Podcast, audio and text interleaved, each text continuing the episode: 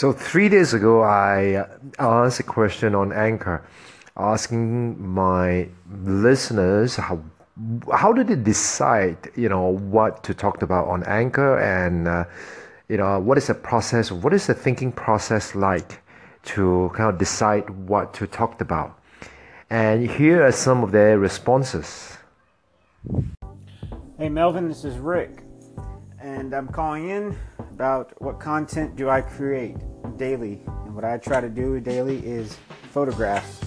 I choose Instagram as my primary outlet.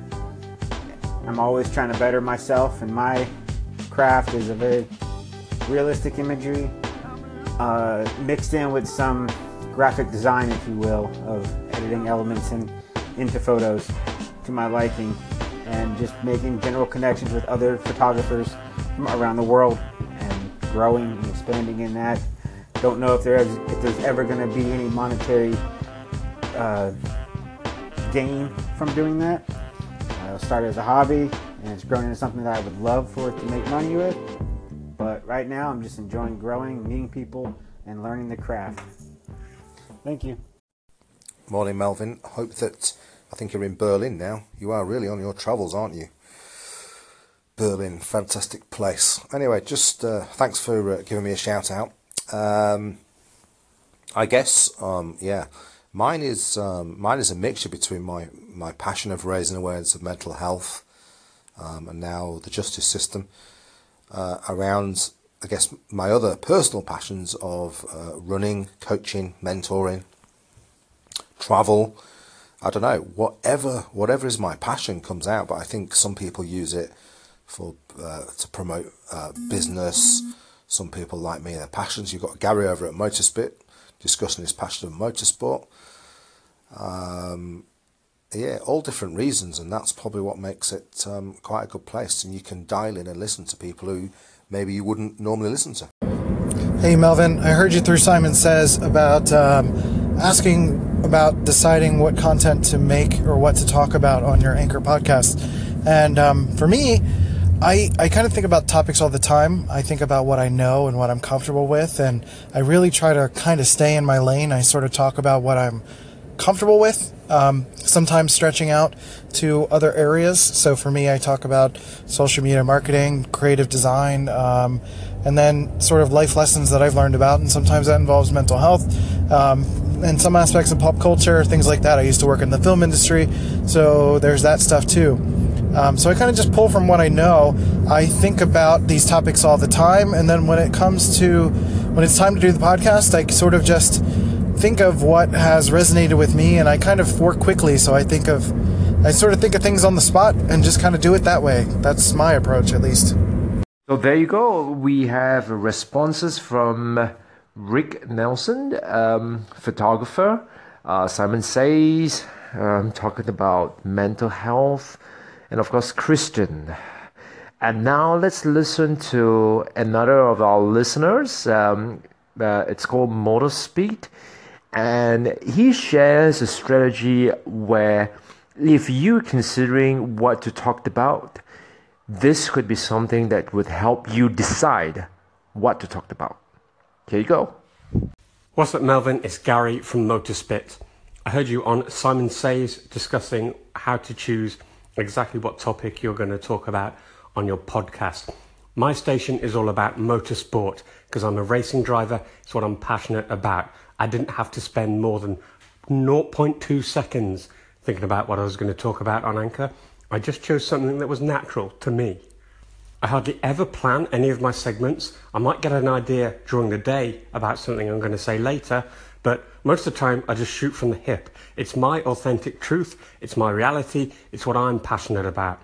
So if you're looking for something for you to talk about, I would suggest you try and search around inside yourself, find what it is that you care about, that you can talk about without having to devote energy to. Think about something. If you could do it all day, what would you do? And talk about that. That's my advice. Hope you find it helpful and good luck with your podcast.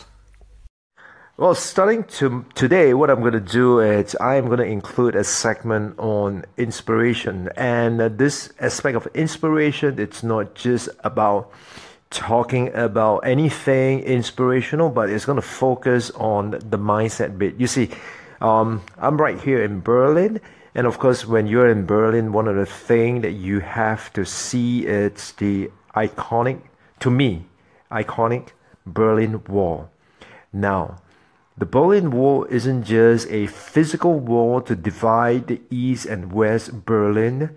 You know, it was built in 1961 up until 1989 after the president, the US president who loves jelly beans, yes, his name is Ronald Reagan. He told Mr. Gorbachev to tear down this wall. So in 1989, after the peaceful revolution, the wall was being torn down and what happened was that that wall wasn't just a, a physical divide of East and West Berlin. It, it's, it also represents an ideological divide of what, what we believe in in the free world and what, you know, in the Eastern Bloc, what they were thinking.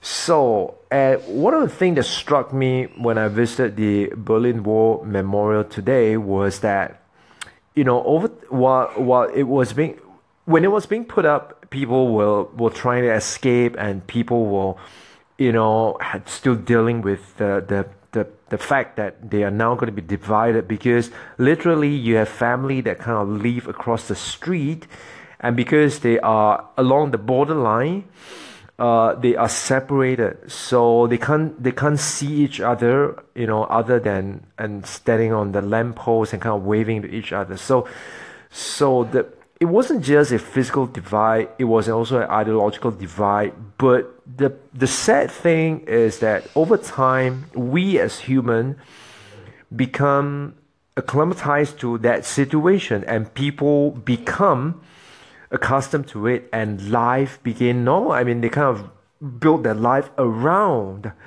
uh, around it and kind of leave it live with it that you know yeah the war is going to be there and it's going to be there.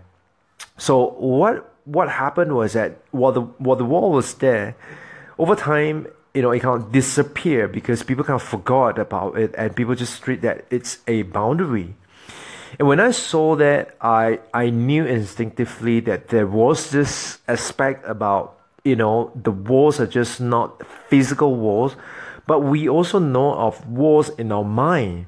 And sometimes that wall in our mind is a psychological wall because it kind of forms that constraint or that or that you know it just it just stops us from doing certain thing and and what happened is when when we have when we build walls in our mind, essentially we are kind of, you know, holding ourselves back.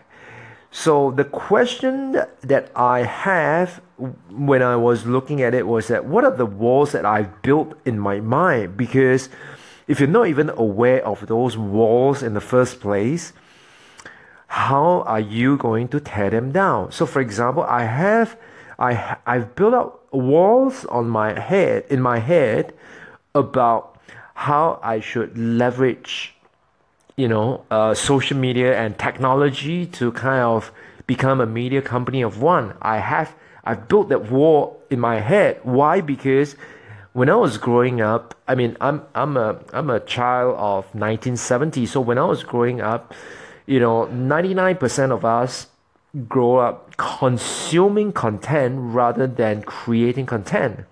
And those days, if you want to write a book, if you want to publish a book, you know, unless you got a, a you land a deal with a publisher, otherwise you can forget about publishing a book because it's just going to be very very expensive endeavor and and it's just impossible for you to even have that distribution but now with the internet now with amazon and now with all this thing that we have anyone could literally, you know, put together um, several chapters, put it into a book, make it into an ebook, and have it distributed all over the world through any of those channels that we can think of.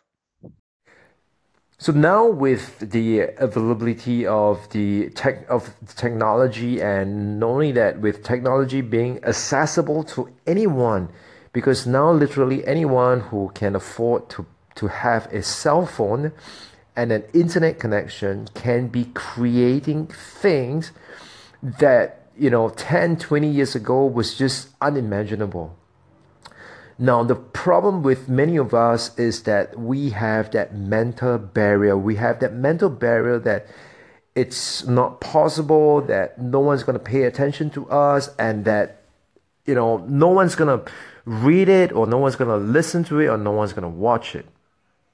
Of course that is true to a certain extent provided you know who your audience are you're able to inject your personal personality and a personal brand into it and you're able to create content that add value to people unless you're able to do that you know, sure, you know, getting people to pay attention to you would still be difficult.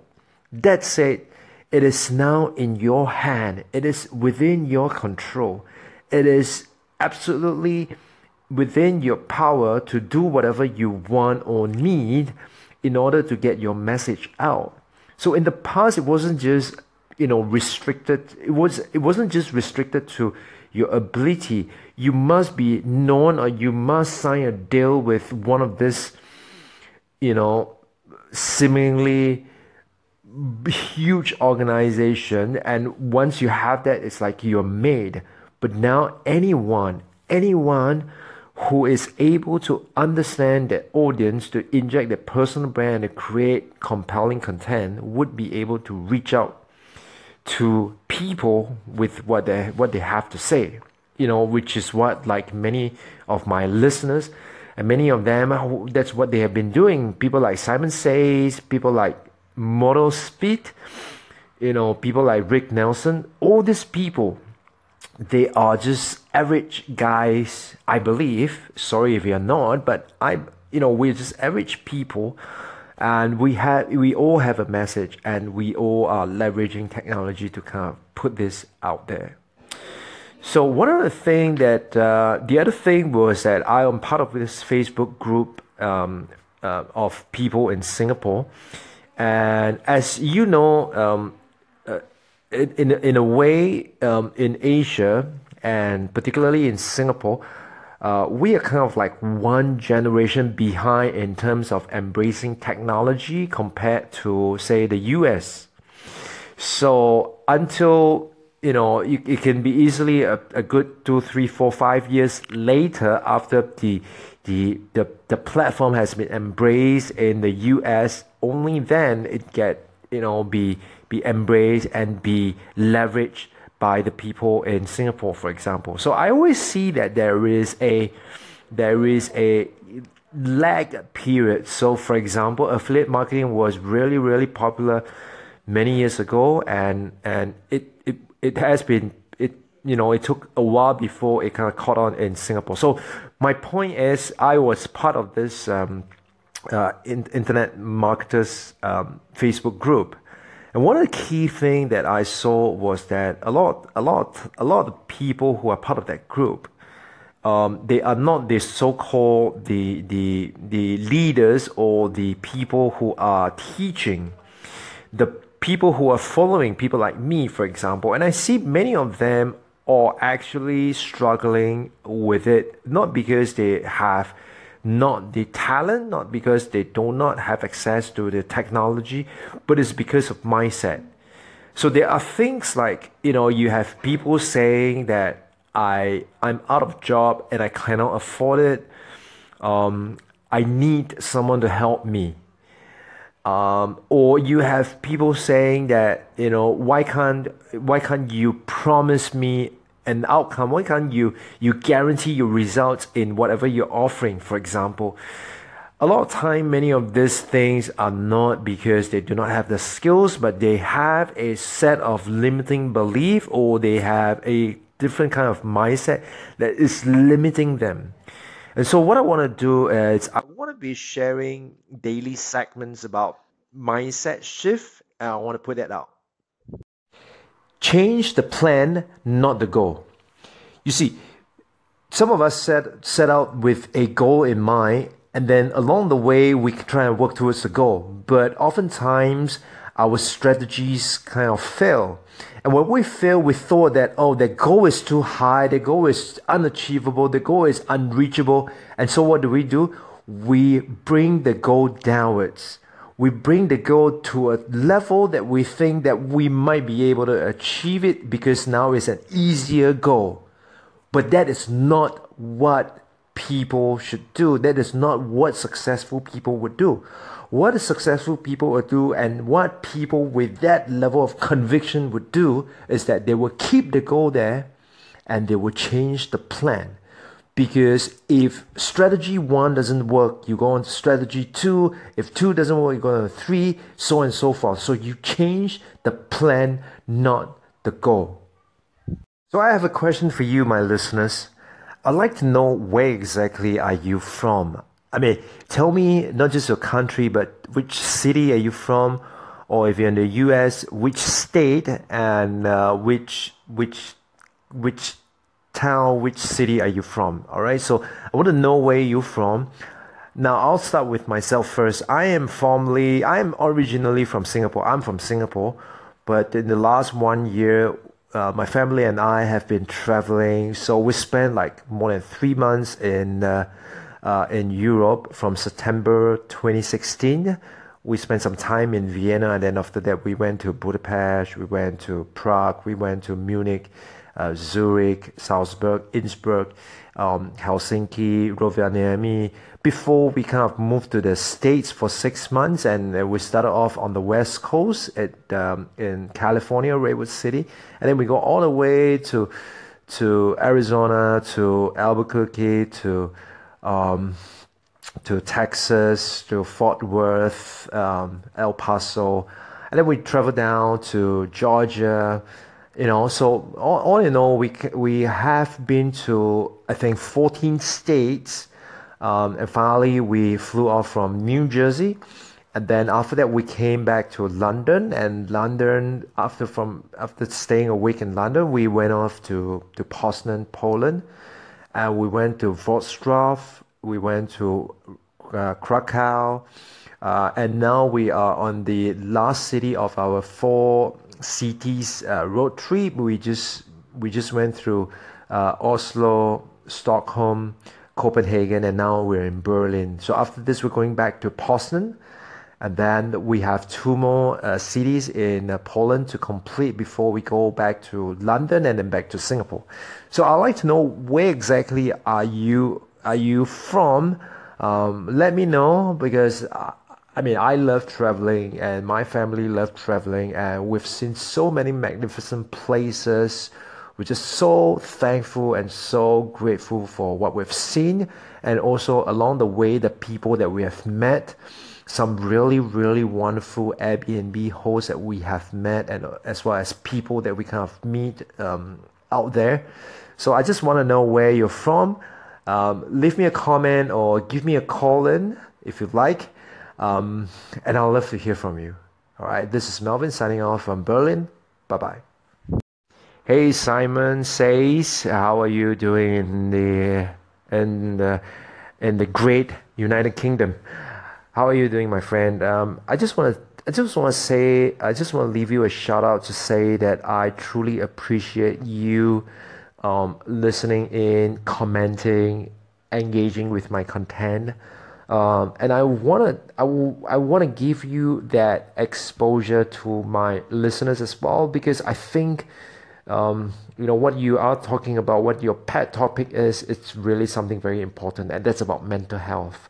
So Simon uh, thank you for all you do and all the thoughts and the effort that you put in with the what you're doing on anchor. I truly appreciate that and go forth